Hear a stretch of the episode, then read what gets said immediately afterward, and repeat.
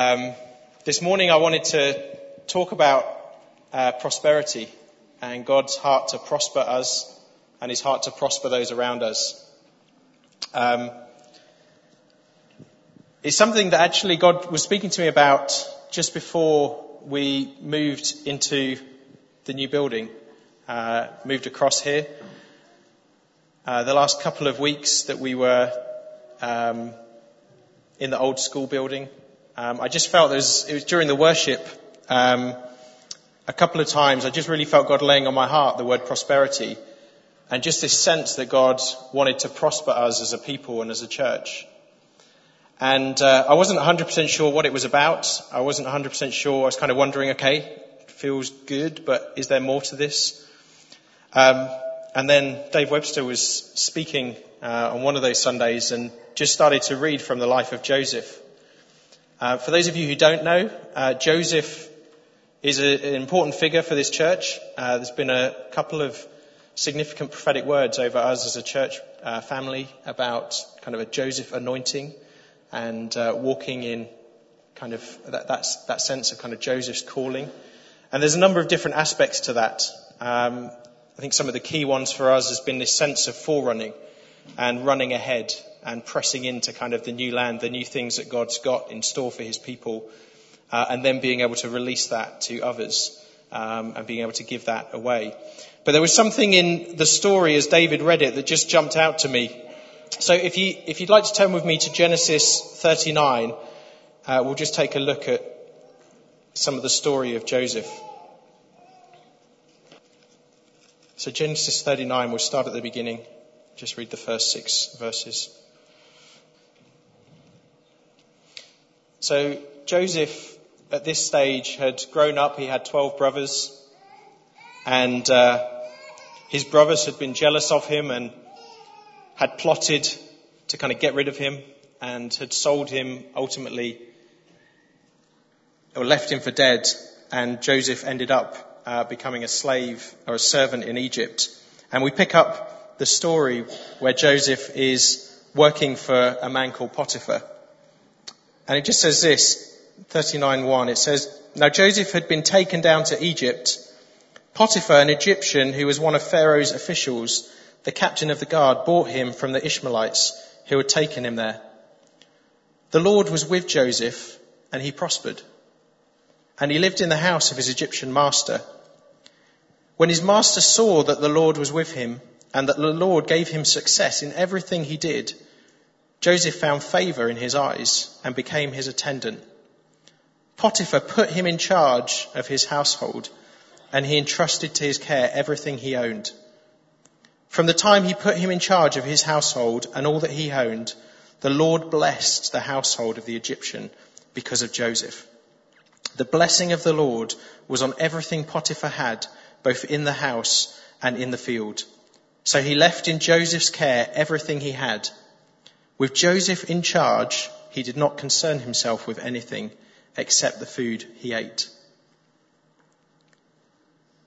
And you can see immediately as David was reading this, it jumped out at me. Just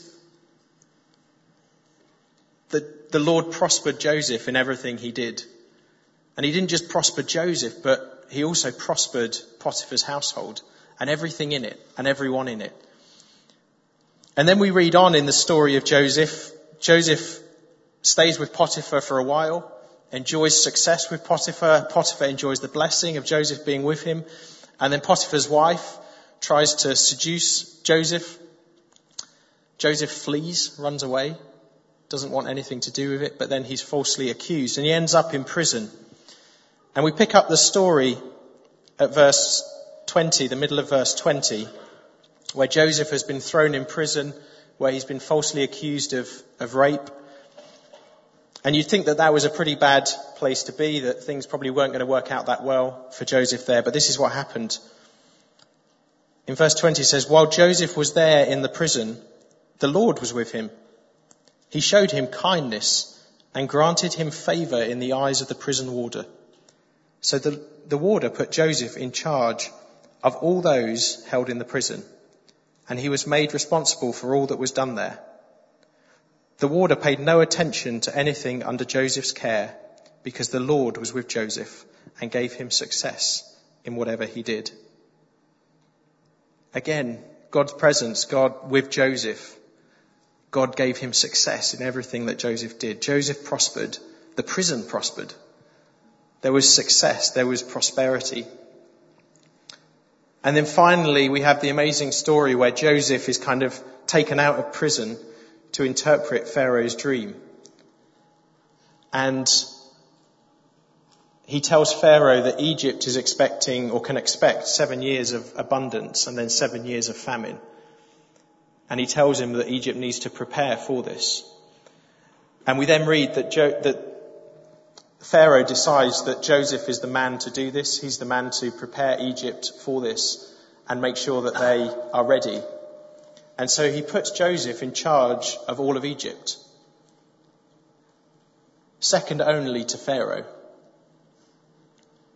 And again, we see the blessing of God on Joseph and on that nation. We see that they have enough grain, enough food produced in, in the seven years of abundance to feed themselves and also the nations of the world during the seven years of famine that follow. And God just began to speak to me out of this. He just began to speak to me that on this church there's a, a calling to be like Joseph. There's a, a Joseph kind of calling upon us. And I think one aspect of that that we are very much pressing into is, as I say, the forerunners, those running ahead and having lots to give away. But I just felt God saying that there's another aspect to it for us as a people, and that's that God wants to prosper us. God wants to give us success in the things that we put our hands to. He wants to give us success and blessing in the places where we are. And through us, He wants to bring blessing and success and prosperity to those around us. There's some other great stories in scripture that speak about this, that speak about the blessing of God and the blessing of God's presence. Uh, one of them you find in Samuel, um, 1 Samuel 6. I'll just give you a moment to find that. 1 Samuel, actually it's 2 Samuel 6, verse 11. And this is a story of the Ark of the Covenant, which is where God's presence dwelt uh, in the Old Testament. And uh, what had happened was uh, David had been appointed king. The Ark of the Covenant had been stolen from the Israelites, and he'd gone to get it back and bring it back to its rightful place in Jerusalem. But on the way back, uh, one of the officials, one of the people that were kind of transporting the Ark of the Covenant, uh, fell and put their hand out to catch it, and they ended up dying because the presence of God was just so intense. And um, David decided, actually, this is too risky, uh, and he so he left it where it was. He left it in a house of a man called Obed Edom. And this is what happened to Obed Edom's house when the Ark of the Covenant was there. We read verse 11, it says, The Ark of the Lord remained in the house of Obed Edom the Gittite for three months, and the Lord blessed him and his entire household. Now King David was told, The Lord has blessed the household of Obed Edom and everything he has because of the Ark of God.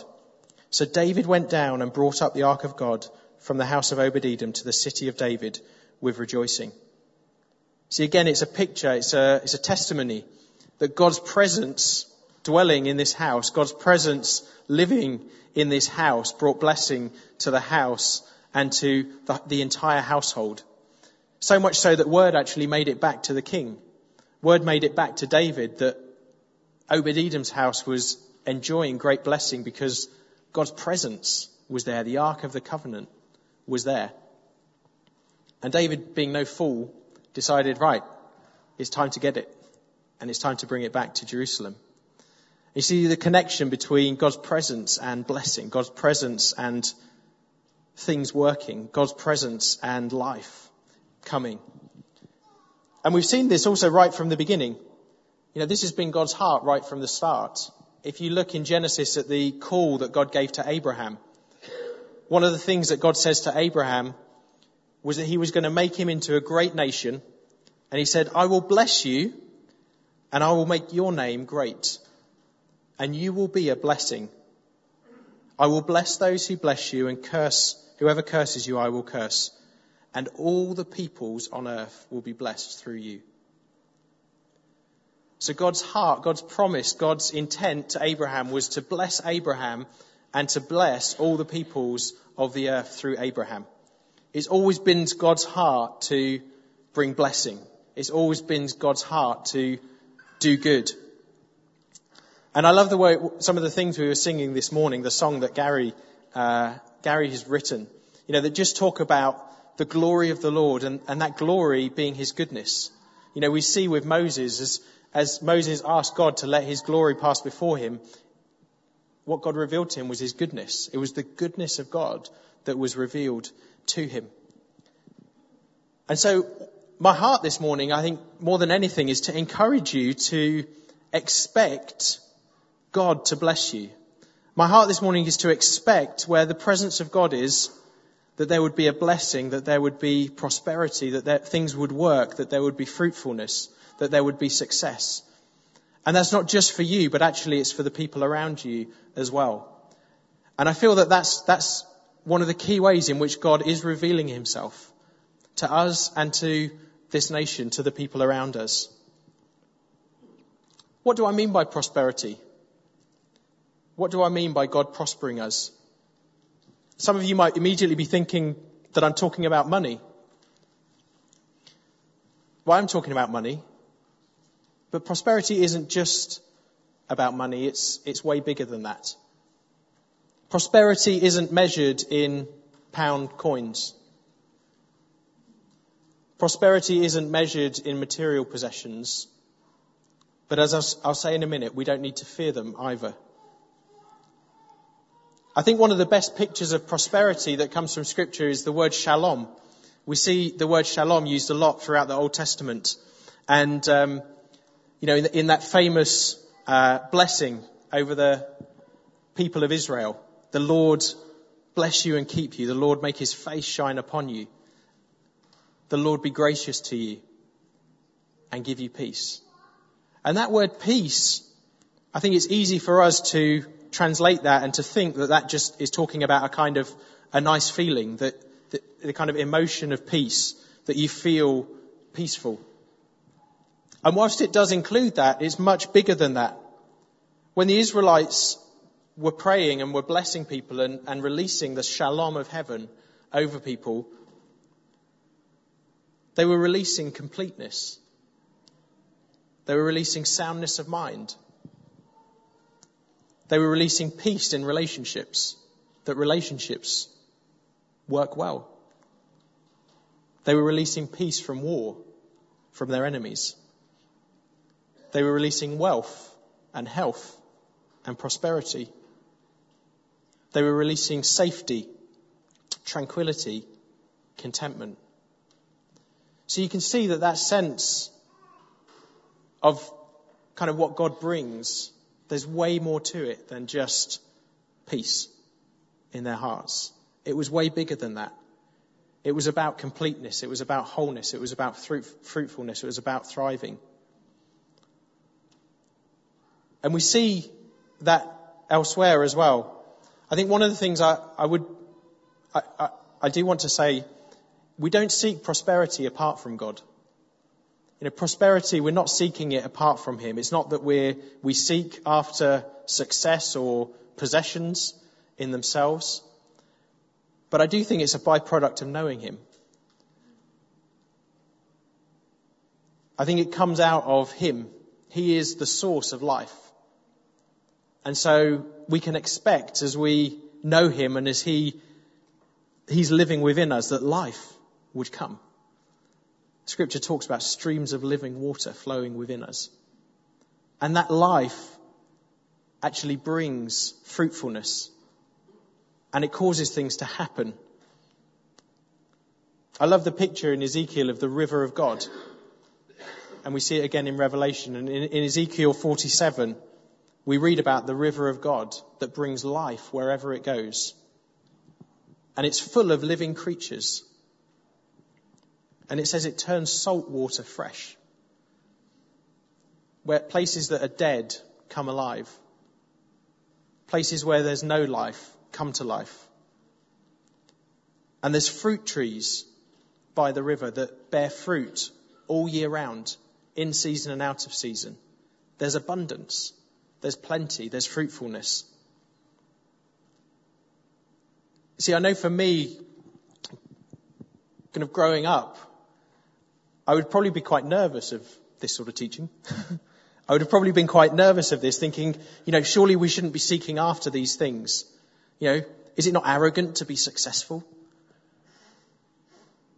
Is it okay to expect God to, to bless us and to give us things? But I just want to encourage you. I think the journey I've been on over the last few years, just realizing actually you don't need to fear wealth, influence, success. Actually, if you look at the book of Proverbs, if you go away and read the book of Proverbs, you'll see the link between righteousness and following God and wisdom the fruit of those things is life, is health, is blessing.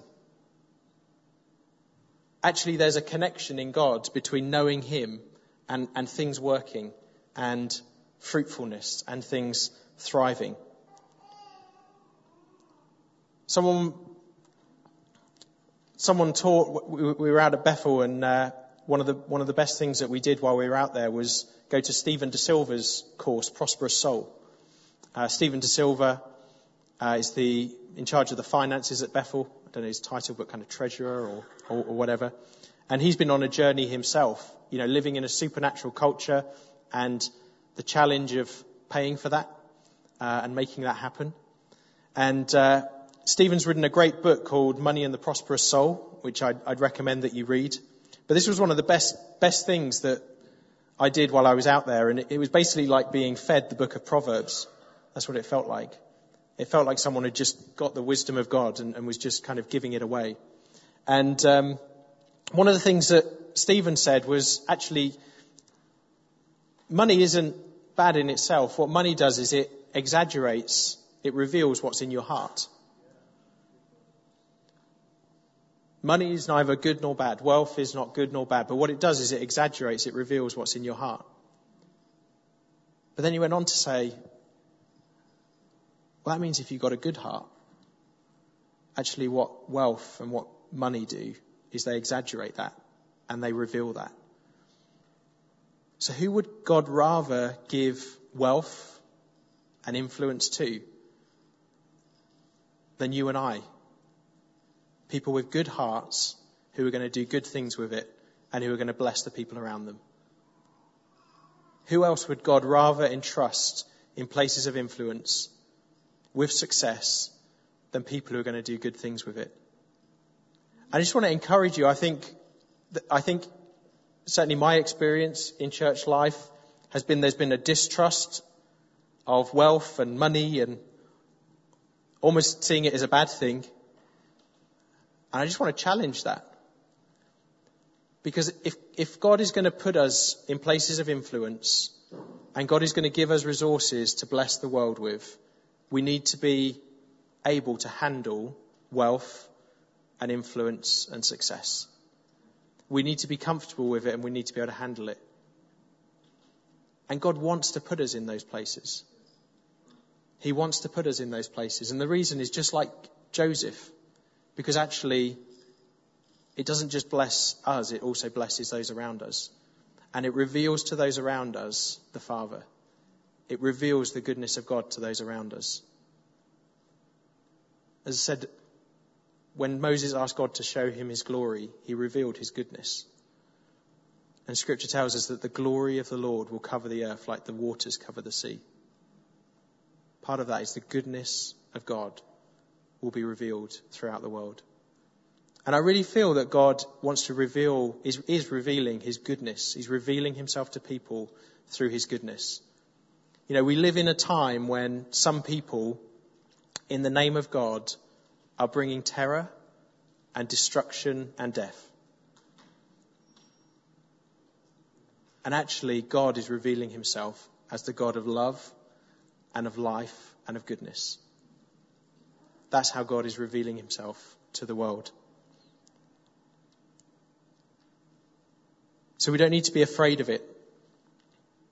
Scripture actually tells us that when the righteous prosper, the city rejoices. It's good news for people around us. Through the blessing of the upright, a city is exalted. Do we want to see Gravesend exalted? Do we want to see this nation exalted and come into its destiny? Actually, it's going to be through the blessing, through God raising up sons and daughters who can carry wealth and influence, bring success, bring life, cause things to work that haven't worked before, bring solutions. It's going to be through you and me and our brothers and sisters in this nation doing that. I also just want to kind of ask the question what would prosperity look like for you? What does it look like for you? What would it look like in your family? What would it look like for your family to prosper? What would it look like for your street to prosper? What would it look like for your workplace to prosper? or your school or your business? What would it look like for this town to prosper and to be prosperous? To be all that God has called it to be? What would it look like for this nation to prosper? I'm aware that kind of people are going to be starting from different places here in terms of prosperity. You might look at certain areas of your life and think, wow, that, that's about as far from prospering as you can get. You know, where do I even start? You know, you're talking about prospering, but, you know, I'm just trying to survive. Um, about eight years ago, I um, came down with chronic fatigue to the point where swimming one length of a 25 metre swimming pool would completely wipe me out for days. And it lasted severely for about 18 months. Um, had to work part time for quite a, the, for the majority of that. And it was partly physical. I'd ha- had a nasty virus that had triggered it. But it also stirred up for me a huge amount of emotion and revealed to me that there, I was carrying a huge amount of hurt inside, a huge amount of pain. I was rubbish at expressing emotion. I wanted to cry, but I couldn't. And uh, I was just heavy and hurting.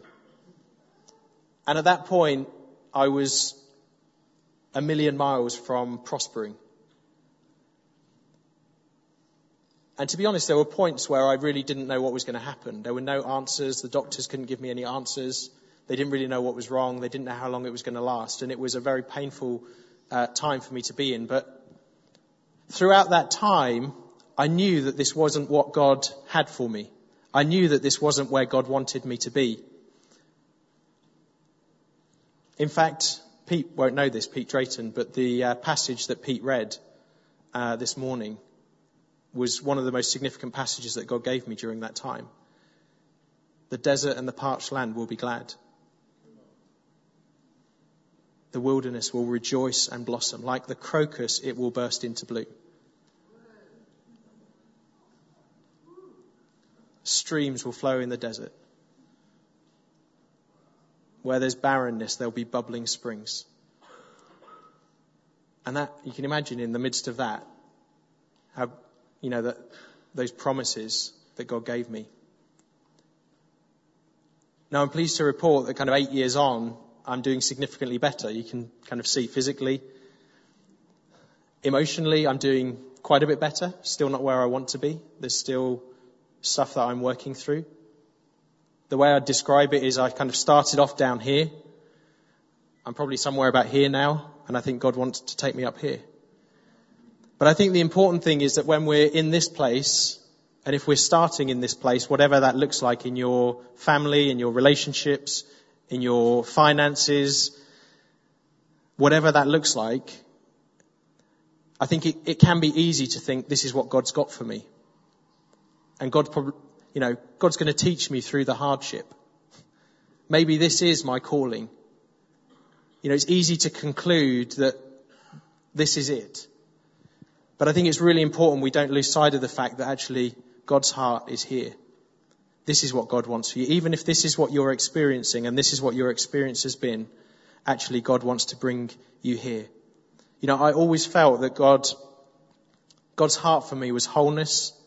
God's heart for me was full health.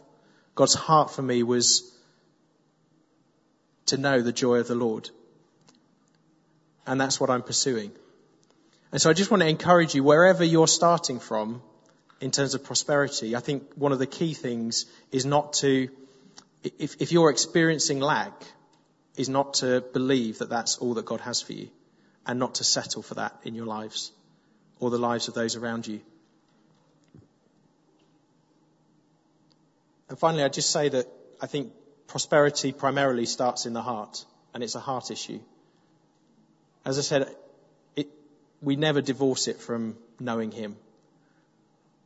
The first thing is knowing Him and enjoying Him and being loved by Him. But actually, you know that He's the one who created everything. He's the one who brings life. He's the one who causes trees to bear fruit. He's the one who causes the earth to produce and be green. He's the one who restores the brokenhearted. He's the one who is the source of all wisdom. He's the one who has unlimited resources. So actually knowing him, that's where it comes from.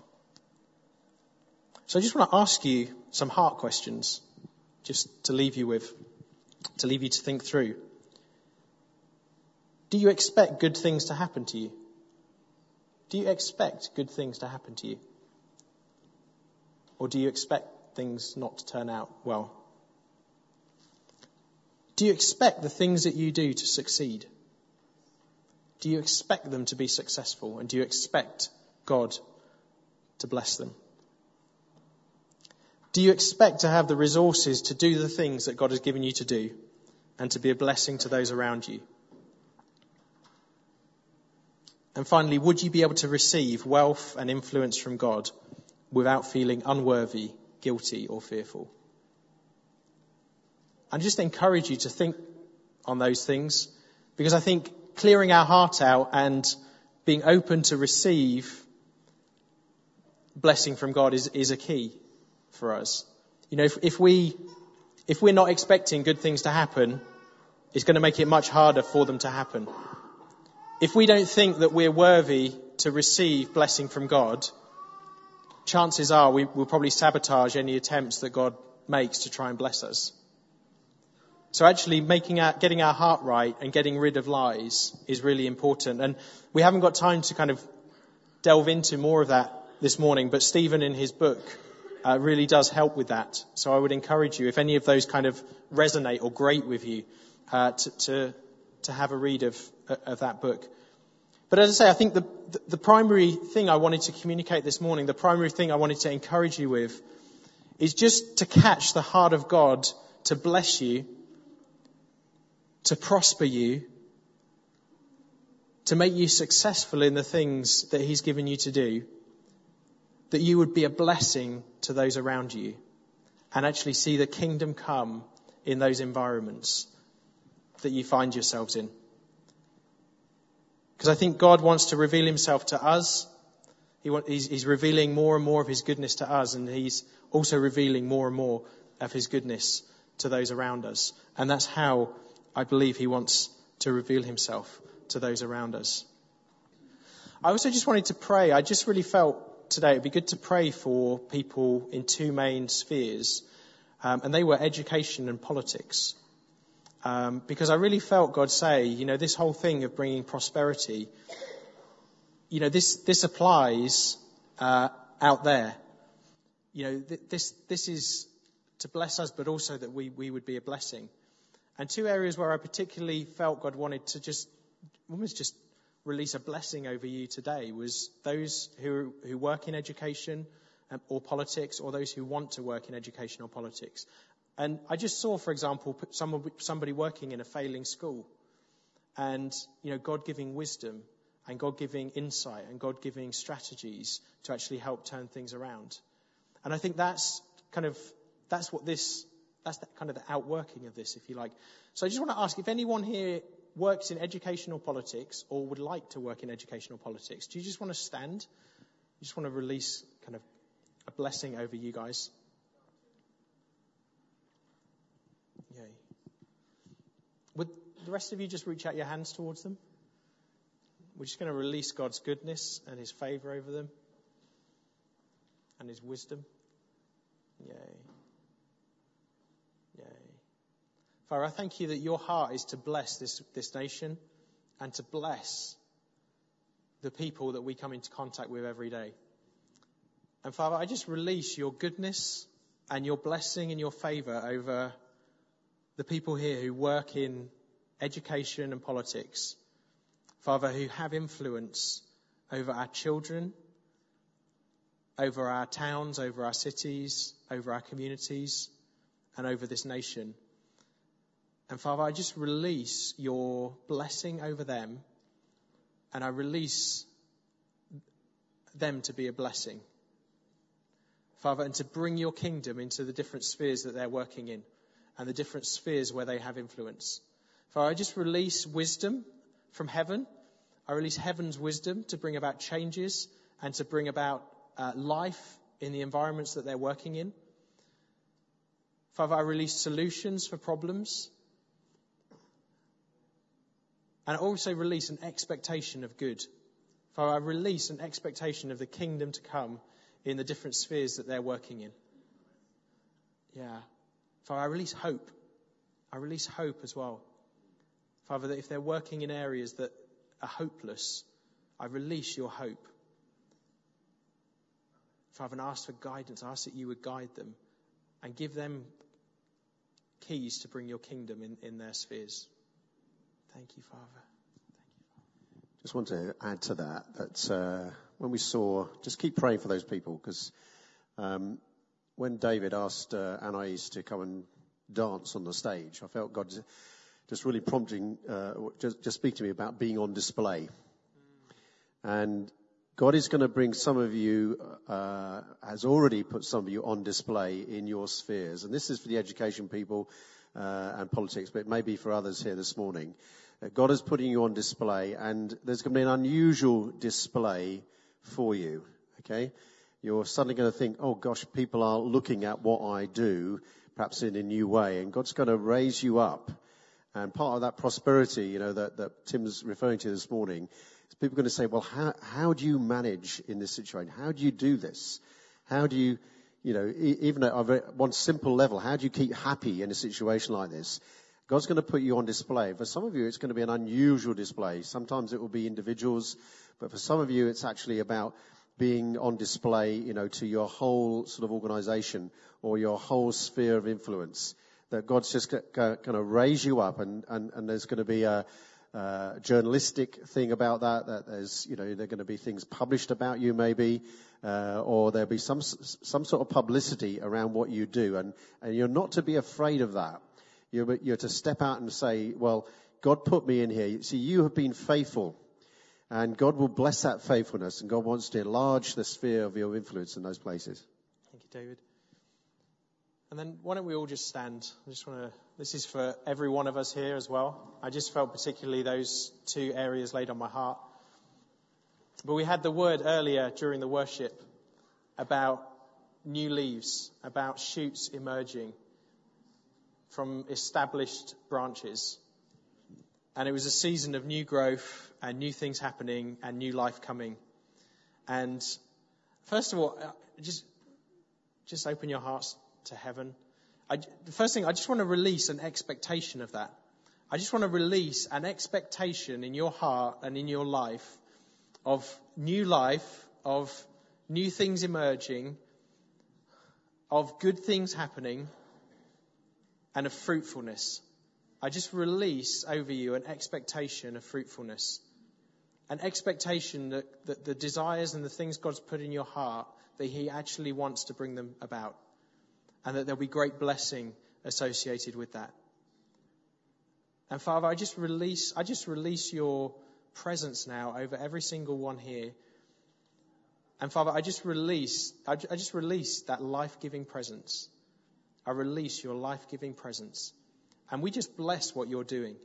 Father, I just bless, I just say thank you that you are causing new shoots to emerge, that you're causing new life to emerge, that you're causing new growth, and that you're causing springs to th- things to spring up that we haven't seen before.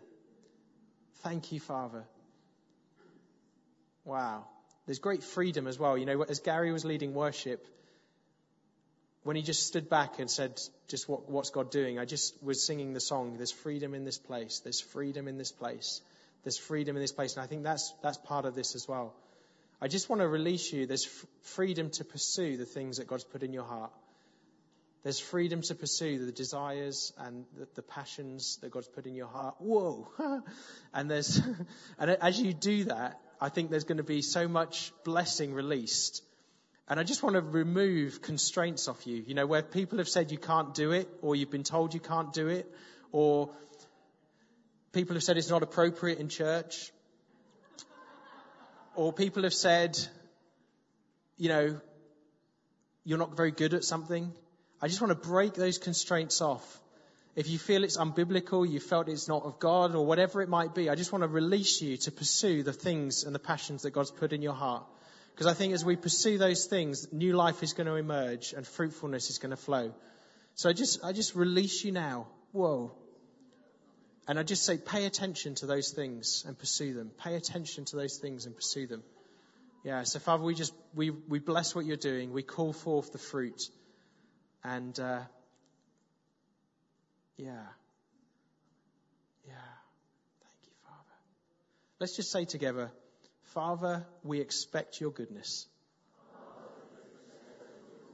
Let's say it again. Father, we expect your goodness. And then finally, Father, we receive your blessings.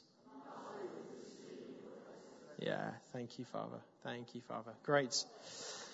Thank you, everybody.